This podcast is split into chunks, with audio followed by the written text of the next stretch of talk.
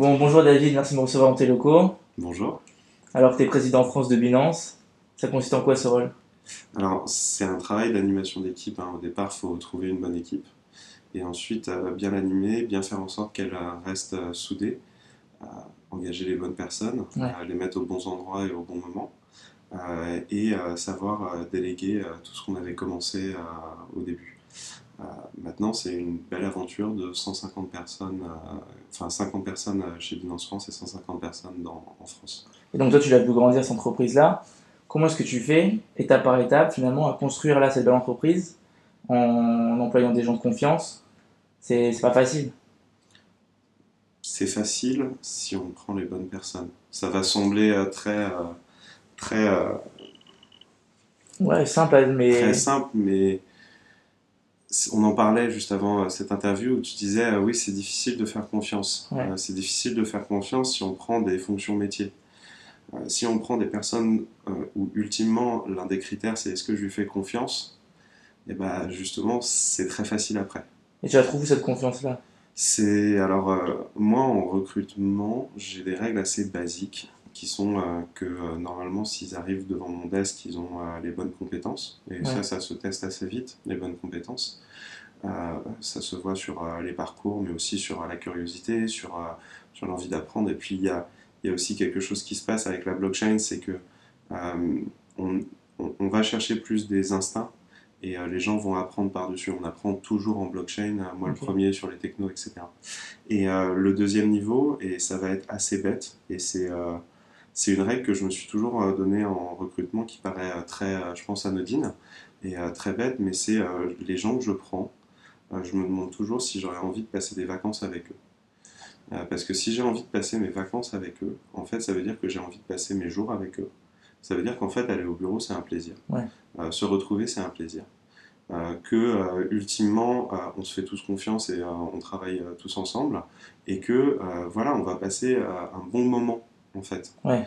euh, tous ensemble. Et, euh, et euh, à la fin de la journée, je pense que c'est ça la recette en fait de Ouais, l'équipe. C'est est-ce qu'on est tous ensemble en train de passer un bon moment? Et si on le passe tous, ben, on va tous vouloir céder. Euh, on va tous, on va tous s'y retrouver. Bah, maintenant, aujourd'hui, Binance, c'est 150 personnes aussi en France. On va dire que généralement, c'est comme la première plateforme d'échange de crypto-monnaies au monde. Quel est le, roche- quel est le rôle euh, de la branche française dans, dans cette réussite-là? Alors bon, pour que Binance devienne leader euh, dans le monde, elle n'a pas vraiment eu besoin de la branche française. La branche française n'existait pas à ce moment-là.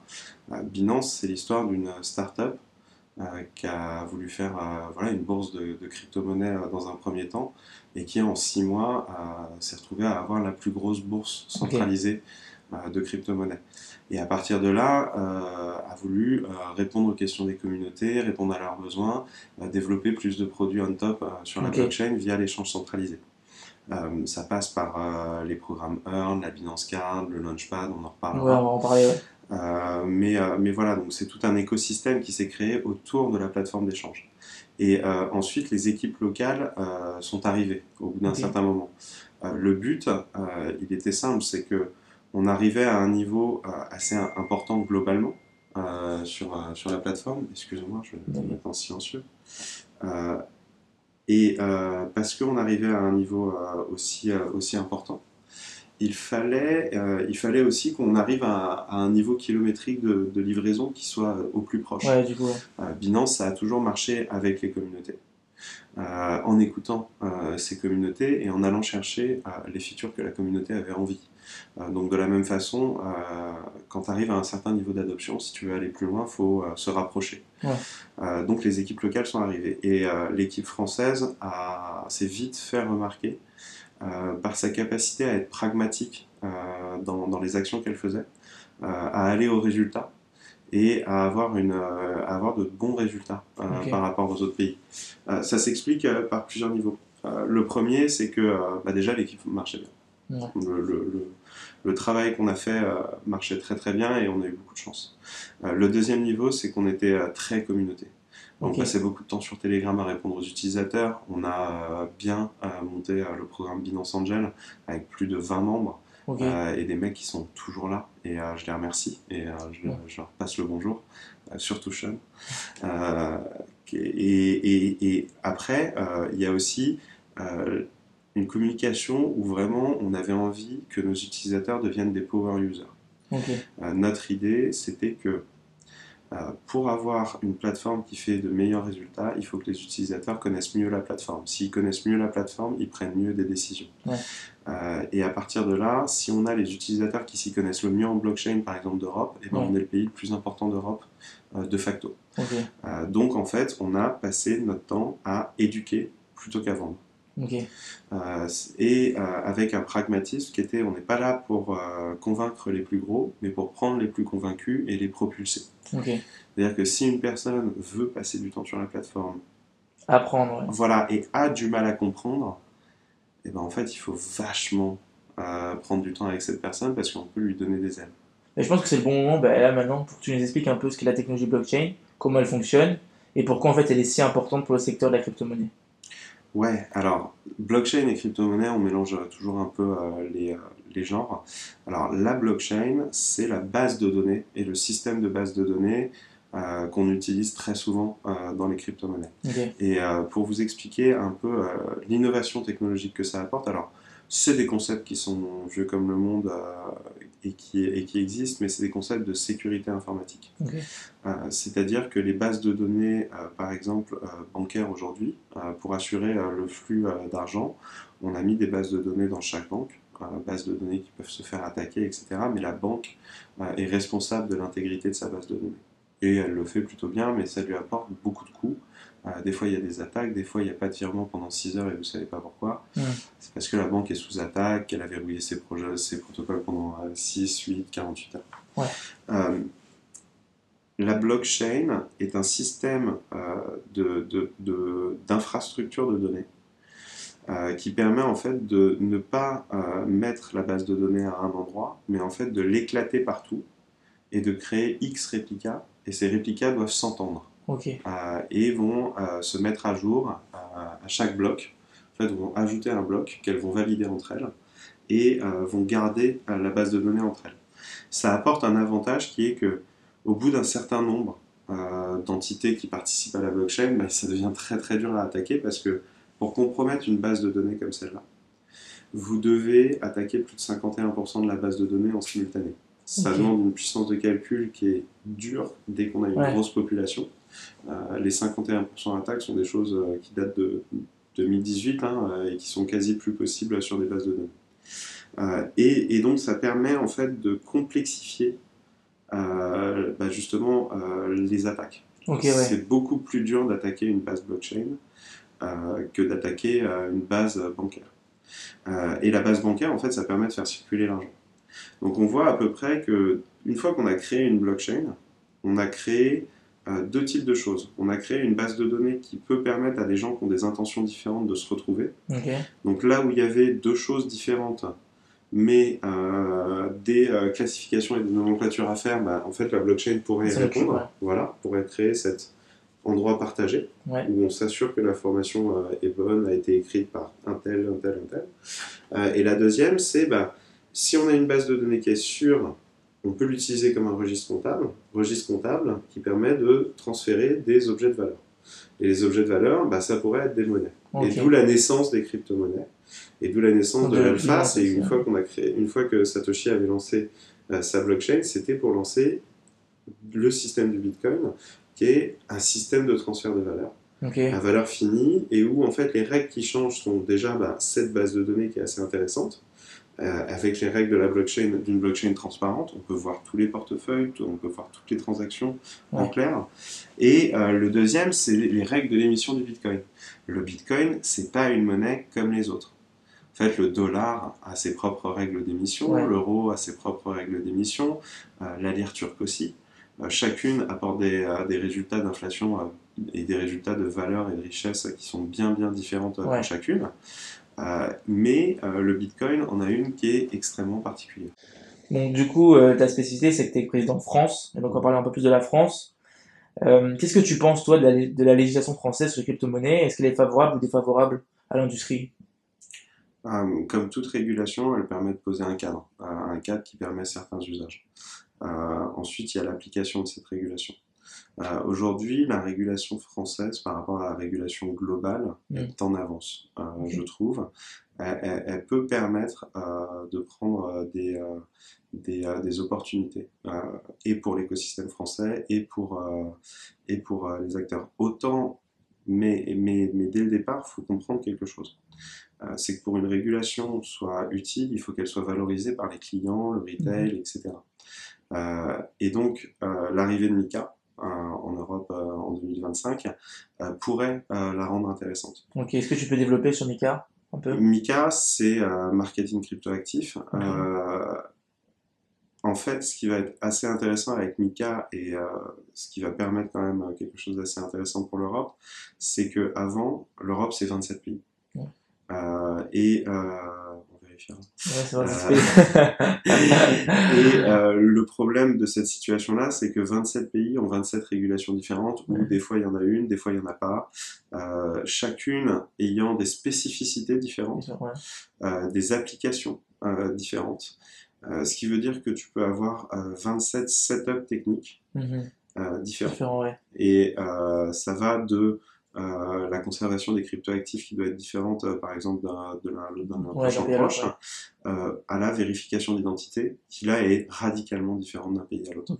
Euh, et, et, et en fait, le, la- le fait est que quand tu as ce genre de choses, ce n'est pas des problèmes qui s'additionnent, c'est des problèmes qui se multiplient. Ouais. En fait, c'est puissance 27. Tu vois, tu as trois problèmes puissance 27 Ouais. Euh, ça devient extrêmement euh, compliqué. Euh, L'avantage de Mika est qu'il va permettre d'avoir un framework unique pour 27 pays. Ah, c'est au niveau de l'Europe. Voilà. Ok. Et donc, ça permet en fait de poser une règle et une application.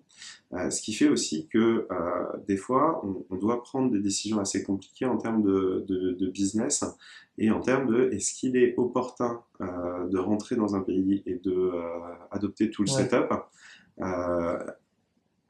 Et que ça va rapporter assez d'argent euh, sur le long terme, etc.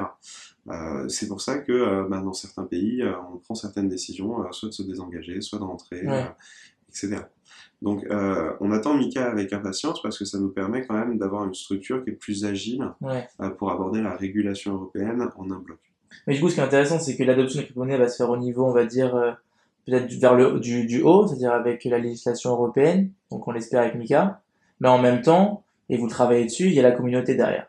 Alors moi je pense que ça commence par la communauté et après l'un euh, entretient l'autre. C'est une histoire de vase communicant. Euh, avec toujours, euh, quand il y a un déséquilibre, c'est pas bon. En fait, la communauté monte jusqu'à un certain moment, qu'il y a un besoin de faire une régulation euh, un peu plus renforcée, puis après la communauté baisse jusqu'à un certain moment, qu'on se rend compte que la régulation, elle doit quand même euh, apporter de l'agilité à un marché. Euh, donc pour moi, c'est un équilibre et une balance. Néanmoins, il faut comprendre une chose, la régulation est là pour protéger les épargnants. Ouais. Euh, donc, euh, plus il y a d'épargnants, plus il y a aussi un enjeu à un les besoin, protéger. ouais, c'est ça, Il y a un ouais. besoin à les proté- Et le besoin devient important, euh, prioritaire, euh, fondamental. Euh, donc, euh, pour moi, l'avantage, si tu veux, c'est que on a eu une régulation française qui a, si on l'a, quand on l'a compris, te permet d'opérer en France sous un framework clair dès le début. Ouais.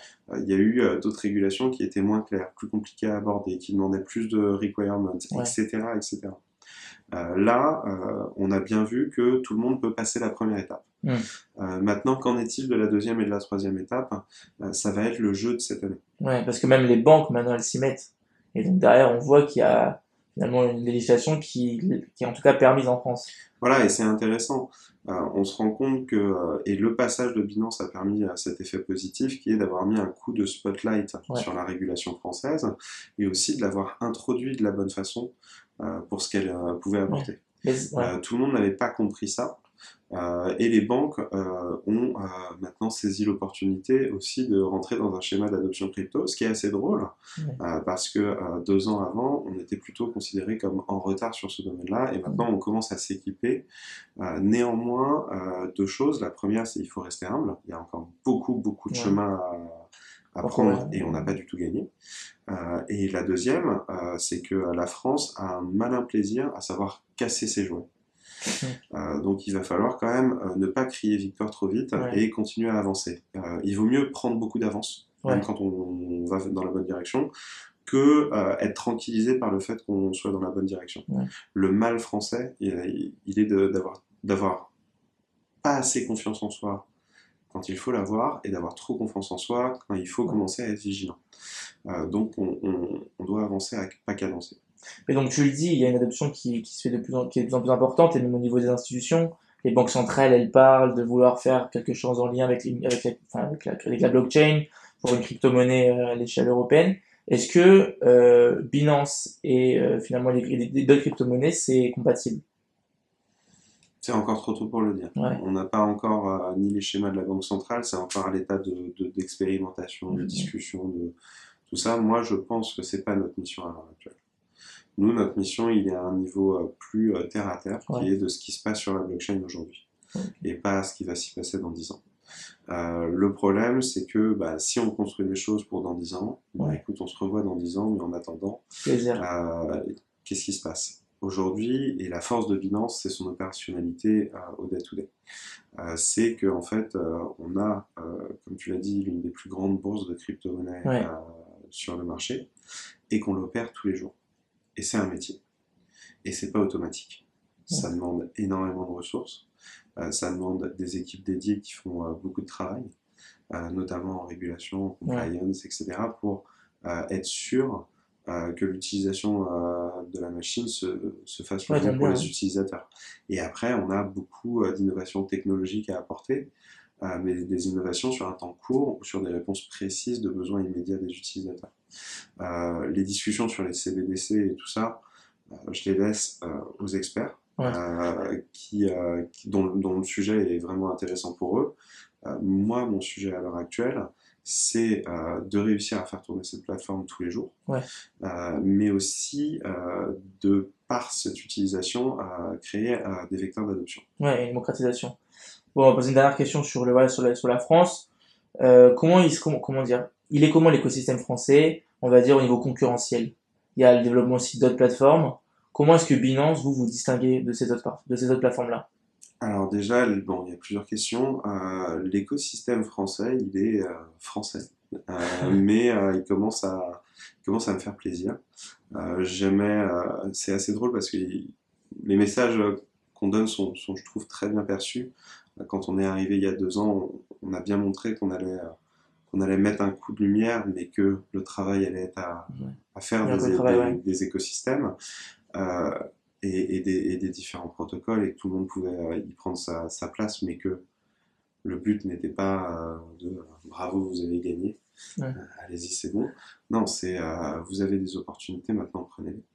Euh, L'écosystème français, je trouve, euh, est assez dynamique et très euh, intéressant. On voit qu'il y a des protocoles à, à forte technologie, il y a des entreprises qui existent déjà et qui sont considérées comme des licornes, Ledger, Sorar, bien d'autres, hein, Ouais. j'oublie.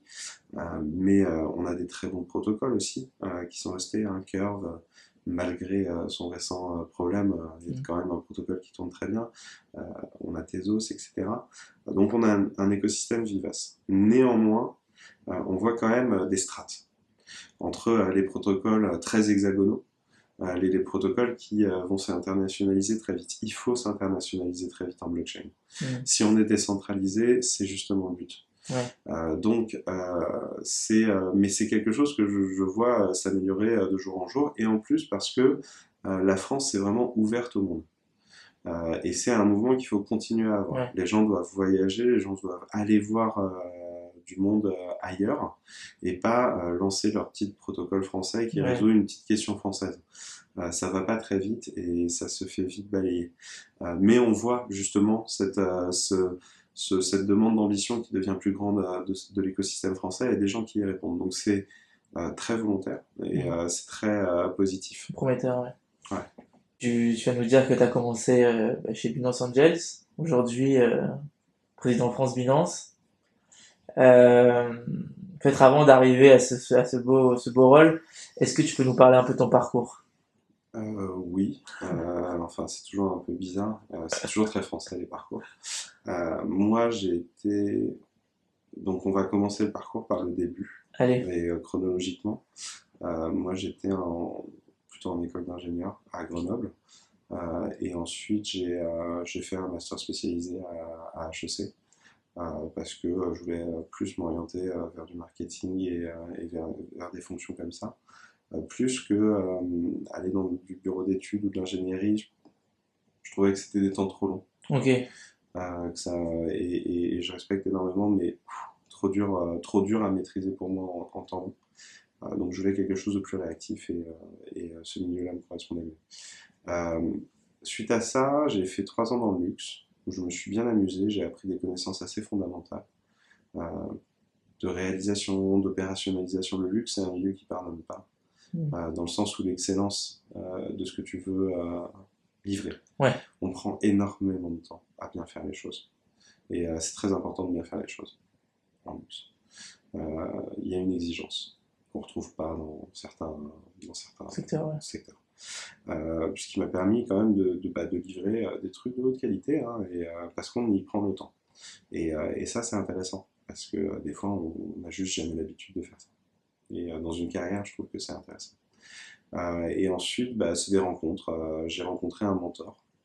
J'étais un peu perdu avant. Euh, j'ai eu une petite assidue du désert de un an, un an et demi. Donc, euh, s'il y en a euh, à qui ça arrive, bah, ne désespérez pas. il y a un temps pour le pain noir, il y a un temps pour le pain blanc.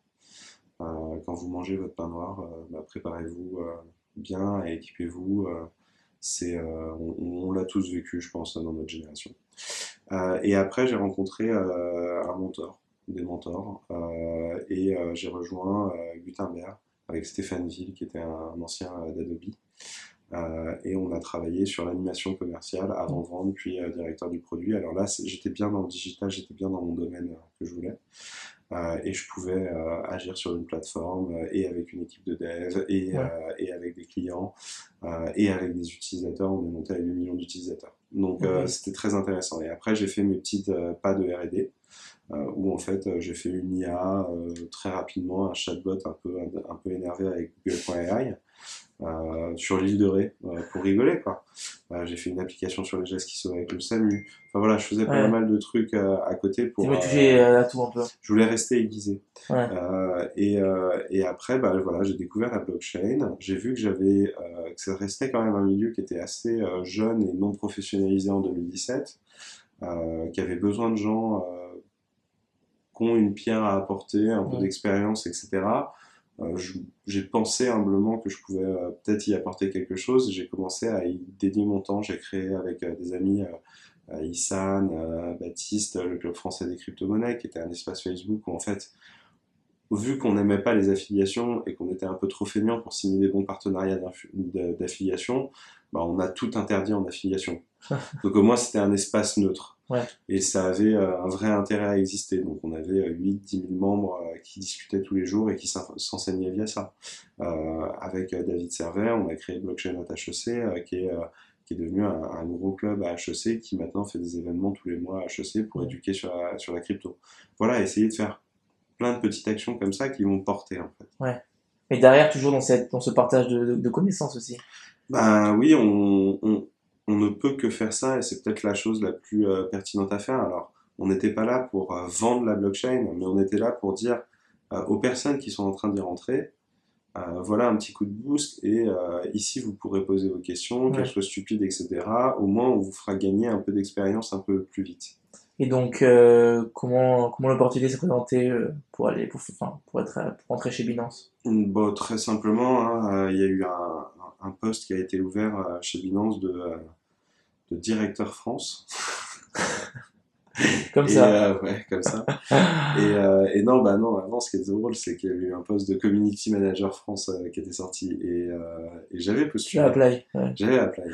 C'était drôle. Et je me disais, ouais, c'est sûr que je vais l'avoir. J'ai la culture, j'ai tout, j'ai machin, etc. Et je suis arrivé et je me suis pris une belle pelle. Et ça, ça fait du bien. Euh, ça fait du bien parce que j'ai compris en fait ce que ce qu'ils recherchaient suite à ça. J'ai compris un peu ce qui me manquait. J'ai compris aussi euh, pourquoi, le pourquoi.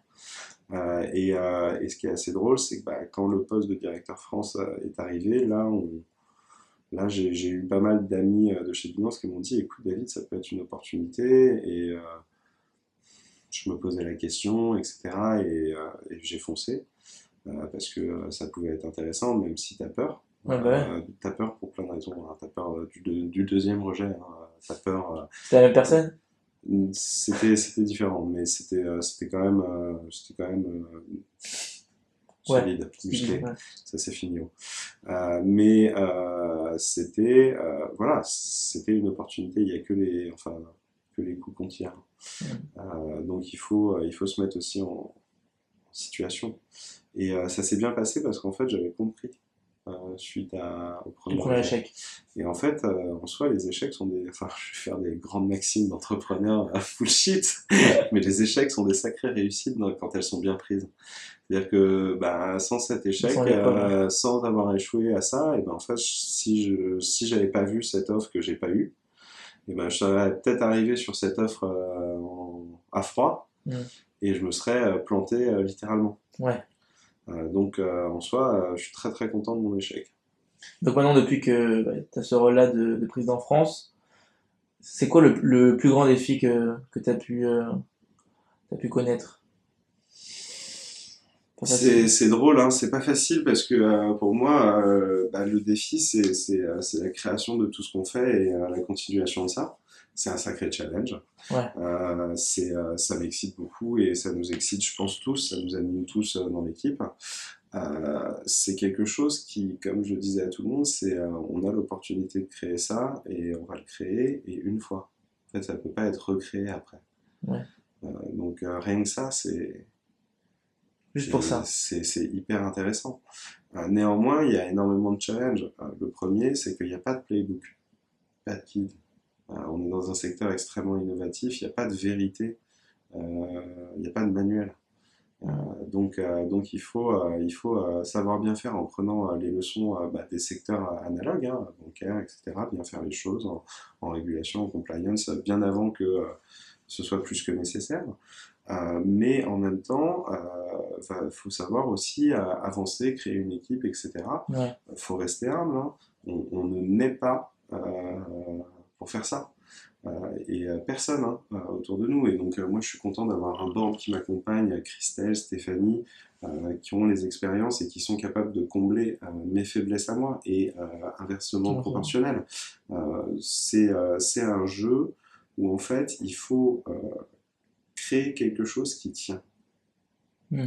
Et c'est là où, si tu veux, c'est la différence entre, voilà, enfin, tu vois, tout le monde peut avoir les... Déjà, voilà, je, je vais faire des analogies pourries. Euh, mais c'est comme des boîtes de Lego que tu vas chercher toi-même. Donc déjà, il faut aller chercher les bonnes briques, et après, il faut bien les assembler. Et après, il faut être sûr qu'elles ont euh, la bonne cohérence, il faut bien les modifier, etc. Parce que c'est des objets qui sont, tu sais, en, en changement perpétuel. Euh, Des contextes, des choses, et l'actualité de la blockchain et de l'actualité de Binance France est particulièrement euh, agitée. Ouais. Euh, donc, euh, c'est comme un bateau que tu, tu fais traverser l'Atlantique. Euh, Il y a des périodes de, de calme. soleil, de bon vent, etc.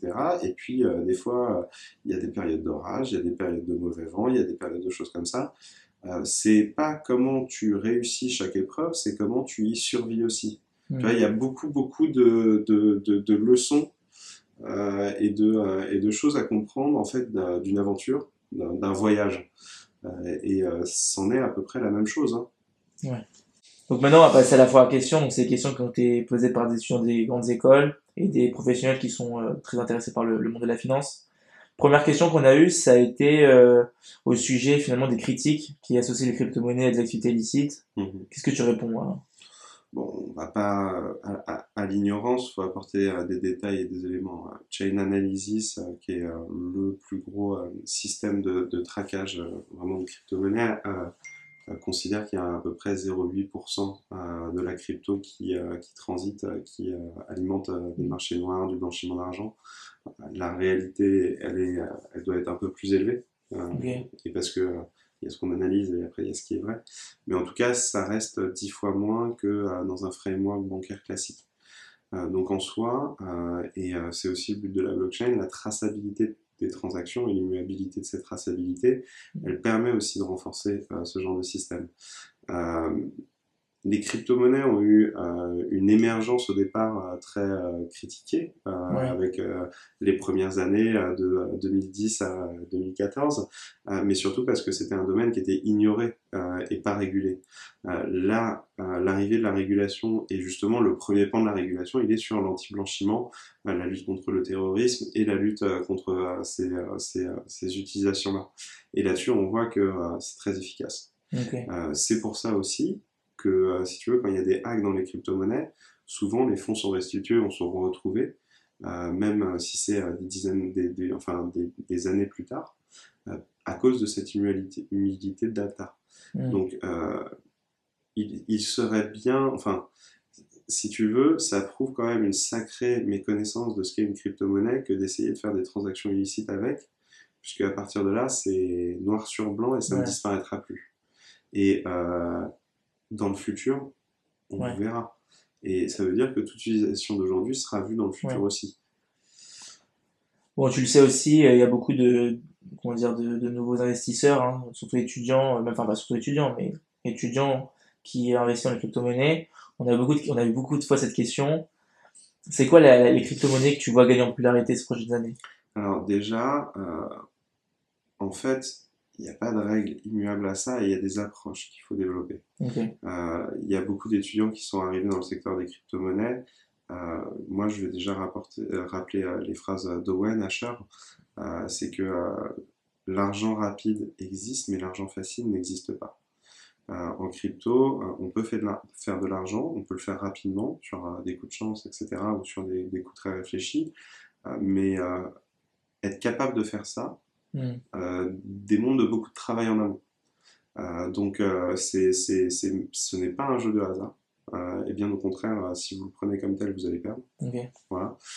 donc il, faut, il faut rester très calme devant ces phénomènes-là. Et il ne faut pas se mettre en risque. il faut apprendre.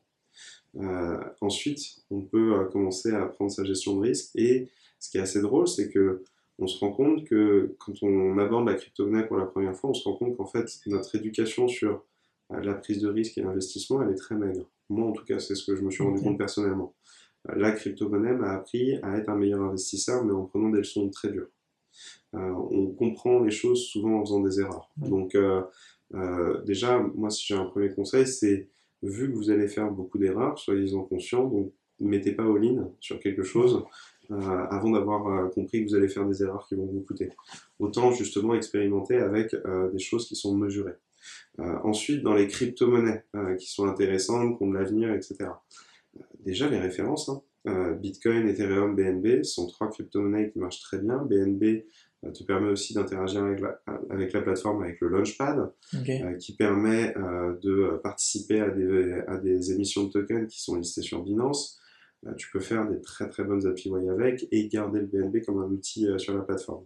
Euh, Bitcoin, Ethereum, c'est des protocoles, enfin monnaie et protocoles qui sont amenés à rester, qui sont des protocoles leaders, donc c'est intéressant de parier sur eux quand personne ne parie sur eux, etc. Ouais. ensuite, plus on va vers de l'extérieur, plus notre connaissance de la blockchain, mais aussi notre expérience doit être aiguisée. C'est-à-dire que des nouveaux projets, des projets naissants, euh, peuvent marcher à un moment, s'effondrer pour d'autres raisons, et c'est euh, la connaissance de l'écosystème et du milieu qui fait euh, qu'on est capable soit de, bah, de bien s'orienter dans ces endroits-là, de repérer des red flags, d'avoir des décisions d'investissement qui sont pas juste du j'y vais, j'y vais pas à l'envie, mais plus d'études, etc. Enfin, malheureusement, on ne juge pas un protocole où on met pas en landing notre argent sur un protocole juste parce que la homepage est belle. Euh, il faut vérifier que le projet soit audité, il faut aller lire le rapport d'audit, parce que euh, euh, une audit c'est cool, voir les manquements qui ont été trouvés sans une autre. et, et il faut après prendre ses décisions en, face de ça. donc, donc pour moi, justement, quand on va dans la blockchain, il faut être humble sur l'apprentissage qu'on va en faire. Et surtout, euh, quand on euh, va, plus on va vers des, modèles exotiques, plus il faut comprendre qu'on a des chances de se rater. Euh, donc, minimiser son exposition quand on va vers des modèles exotiques, enfin, c'est comme les coups de poker. Gérer, gérer les différents investissements de différentes crypto-monnaies, c'est comme imaginer qu'on est en train de jouer une partie de poker à plusieurs coups, et qu'à chaque fois qu'on met, qu'on met dans une crypto-monnaie, c'est comme quand on mettait dans une main de poker. Donc, il y a des mains qui se jouent euh, plutôt fortement, et il y a des mains qui se jouent euh, plutôt très faiblement pour essayer. Ouais. Ça doit te voir après. Voilà. Mais tout ne se joue pas à fond des ballons, sinon tu sors de la table aussi vite. Il y a une dernière question euh, sur la crypto-monnaie qui est, qui est revenue. C'est des gens qui te demandent ton opinion sur l'idée d'une taxe sur les transactions de crypto-monnaie. Qu'est-ce que tu en penses? Alors, il y a déjà un système fiscal. On va pas en rajouter un, ça suffirait. Euh, moi, j'aimerais bien une taxe sur les transactions financières dans ces cas-là. Enfin, soit on en fait une sur tout, soit on en fait une sur rien. Euh, par contre, ça amène une question qui est intéressante, c'est euh, la fiscalité des crypto-monnaies. Où on va là-dessus, où on en est, etc. C'est un secteur innovatif qui aujourd'hui est la, la fiscalité française et enfin donne peu d'avantages, mais on a quand même quelques-uns, et pourrait être amené à évoluer. Ce serait quelque chose que moi j'attendrais euh, vraiment et que je verrais comme un système, euh, comme un, comme un, comme un, comme un push extrêmement fort euh, de, de- du gouvernement et, et euh, vers, vers le développement de ce genre de technologie. Euh, Aujourd'hui, c'est un gain, euh, c'est un gain, c'est taxé sur les, comme les capital gains, c'est-à-dire euh, 30% sur la plus-value euh, à la flat tax. Euh, c'est assez euh, compliqué parce que c'est sur l'ensemble du portefeuille. Euh, ça donne un avantage euh, par rapport à d'autres systèmes comme les États-Unis où transaction par transaction, tu dois identifier euh, pertes et profits et les déclarer à la fin de l'année, ce qui fait que quand tu es limite étudiant, il faut que tu aies un comptable.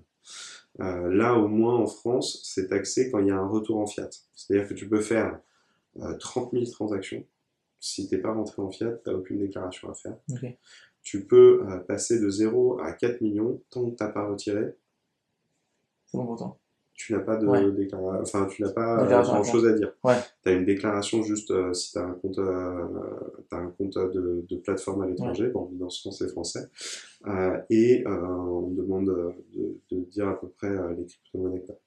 Mais euh, t'as pas forcément de, de choses à payer ou de choses à déclarer tant que tu n'as pas fait de retour en fiat. Alors que dans certains systèmes, c'est dès que tu agis, tu vas devoir euh, commencer à déclarer, donc calculer ton profit, donc euh, etc., provisionner ton profit. Donc on a un système sandbox qui nous permet quand même d'aller un peu plus mieux euh, vers quelque chose. Donc évidemment, c'est des étudiants qui posent la question et donc cette question-là, elle est revenue. Pour toi, c'est quoi les compétences les plus précieuses pour réussir dans le secteur de la finance et peut-être plus précisément dans le secteur de la blockchain et de la crypto-monnaie Alors finance, je connais pas parce que j'ai pas un background de finance, euh, donc euh, je dois l'avouer, euh, je dois le prétendre. Enfin maintenant, je j'ai les pieds dedans, mais Ah, j'en ai un regard très très humble dessus qui est que je ne pense pas être un financier et je et je ne suis pas. Euh, donc je pourrais pas vous donner de conseils sur la finance à part euh, travailler dur euh, et expérimenter beaucoup. Euh, moi, ça c'est plus des, cons- des conseils de, de de personnes curieuses qui a voulu euh, créer des choses. Et je pense que c'est intéressant parce qu'à chaque fois que tu crées, euh, t'en, tires quelque chose. À chaque Ouais. fois que tu fais un projet, etc., t'en tires une certaine expérience. Euh, donc pour moi, c'est, intéressant d'aller dans ce, dans ce sens-là. Le deuxième conseil que j'ai, c'est justement, enfin, dans la blockchain, c'est ta capacité à aller tester les choses et à connaître les protocoles et l'entièreté des choses, Ouais. mais à aussi remettre en question ta connaissance. Euh, T'as pas de certitude. Euh, faut être humble. Euh, ce qui marche il y a trois mois va peut-être pas marcher euh, après. Euh, les, les secteurs se, se, se remplissent Ouais. jusqu'à saturation et après meurent. Donc il faut, il faut savoir gérer ça. Le, tu expliques que il faut connaître, il faut apprendre, il faut rester humble. Comment est-ce qu'aujourd'hui un étudiant, il se forme Comment est-ce qu'un étudiant, il apprend, il se tient au courant des tendances et du développement Alors, comme tout le monde, hein, en fait, faut juste euh, avoir un portefeuille et faire des transactions. Euh, c'est drôle, mais en fait, euh, moi, c'est souvent ce que je regarde sur l'expérience d'une personne, c'est que je regarde son portefeuille et je regarde le nombre de transactions qui ont été effectuées. Et il n'y a pas de mystère. hein. Quand tu as fait euh, 15 transactions dans ta vie, tu connais pas grand-chose. Et quand tu as été amené à faire euh, plus d'une centaine, 200, euh, 300 transactions, bah, ça veut dire que tu as fait beaucoup de choses en fait. Et donc ça veut dire que tu es allé souvent sur tel endroit, ce achat. Ça peut être des, des, des staking que tu fais sur une plateforme euh, tous les jours ou toutes les semaines ou tout ça, mais euh, c'est la répétition et la constance qui fait la connaissance. Euh, bah, si tu me dis, euh, bah ouais, j'y connais bien la blockchain, j'ai lu plein d'articles et tout, et t'as une ledger, non, j'en ai pas. Euh, et t'as un portefeuille, bah non, j'en ai pas. Ouais. Bah en fait, Encore euh, à apprendre. on n'y est pas. Ouais. Euh, tu vois, ça va être assez drôle, mais moi, ma première semaine dans la blockchain, ça a été, je crée un portefeuille, euh, je vais acheter 15 euros de Bitcoin, Je l'ai fait passer du, de mon portefeuille centralisé à mon portefeuille décentralisé, je regarde la transaction. Et je, ah d'accord, ok, ça marche comme ça. Je l'ai fait revenir, ok, ça marche. Je vois que j'ai payé une certaine fille. Euh, je l'ai fait repartir euh, parce que j'aimerais bien me dire, bon, bah maintenant, euh, j'aimerais bien essayer de créer un token moi-même. Donc je prends un tuto Ouais. et juste je le suis. Et à la fin, bah, j'ai créé un token qui vaut rien, euh, qui n'aura pas de valeur, que, dont je suis le seul propriétaire, etc., que j'envoie à un autre portefeuille que j'ai créé. Juste pour voir comment ça marche. Tu vois? Le plus important, c'est que tu apprends. mais, mais en fait, j'ai levé la tête et bah, j'en avais fait bien plus que pas mal de gens Ouais. Qui euh, te parlaient de comment il fallait euh, euh, participer à tel truc, faire telle, telle chose. Non. Tu fais un premier site web. Et une fois que tu fais un premier site web, tu as donné le max de ce que tu pouvais. Puis une semaine après, tu reviens vers ton site web et puis tu te rends compte qu'il y a plein, de- plein de défauts que tu n'avais pas Ouais. vu quand tu l'avais fait. Et donc, tu l'améliores un peu. Et euh, une semaine après, bah, tu le réaméliores un peu. Puis à un moment, tu as une obsession, tu aimerais bien qu'il y ait ça qui soit fait et tu vas passer une semaine juste sur ce petit détail. Et tu vois, à force de, de passes, Là, ton en site fait, sera bien. bah, il sera bien. Et c'est la fréquence des passes. Et c'est, tu vois, euh, pas forcément se poser un gros challenge qui est fini dans trois mois, mais avoir 50 challenges, euh, tu vois, qui ont été faits dans les Intermédiaires. 50 jours, bah, ça t'amène beaucoup plus loin euh, qu'une grosse étape. Euh, moi, c'est aussi assez important, c'est euh, le matin quand tu te lèves, euh, faut bien que tu comprennes ce que tu vas réussir à avoir fait le soir. Tu vois, si on est sur une demi-victoire, est-ce qu'il fallait pas faire quelque chose de plus simple? Mm. Bon, on arrive à la fin de, cette interview. Nous, on a l'habitude de, laisser le, mot de la fin à l'invité, donc à toi, ce soir. Est-ce que tu auras un dernier conseil, un livre à conseiller, quelque chose pour les auditeurs? Ouais, des livres, euh, j'en ai. Bah déjà, lire des livres, c'est important. Euh, c'est important pour tout le monde et à toute étape. Euh, c'est-à-dire que euh, souvent, moi, des fois, je me pose des questions sur certains domaines, etc.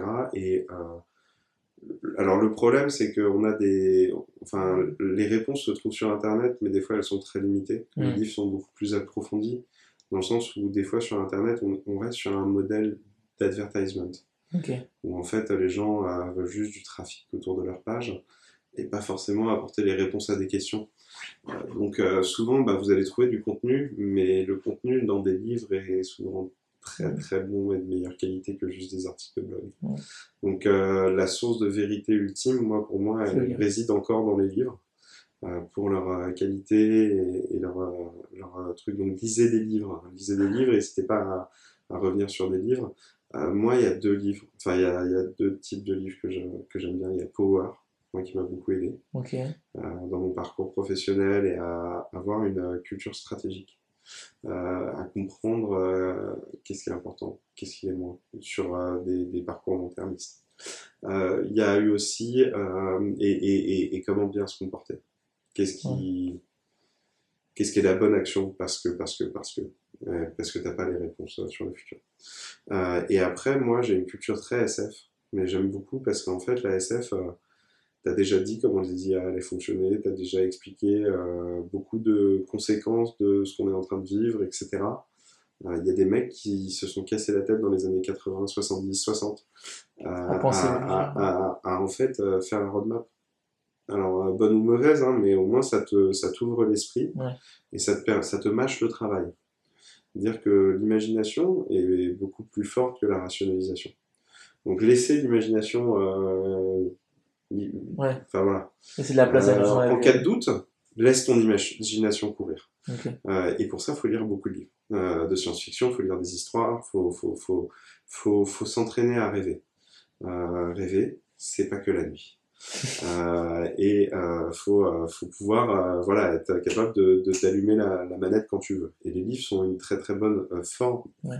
porte à, à développer ton imaginaire. Donc là-dessus, alors si vous êtes un peu geek et que vous aimez les IA, Hamilton, Asimov, Kadik, voilà, c'est des mecs dans la science-fiction qui sont des tueurs, qui ont développé beaucoup d'univers autour de ça, qui limite vont vous parler de mondes qui sont pas si loin que ça, ou très déformés, mais qui disent beaucoup de choses. Euh, Dan Simmons, euh, voilà, il y a, il y a- il y a- Faites-vous une bibliothèque sur la science-fiction si vous êtes dans le digital ou si vous êtes dans ces domaines-là. C'est pas possible autrement, vous allez être toujours surpris. Ok. Merci David. De rien.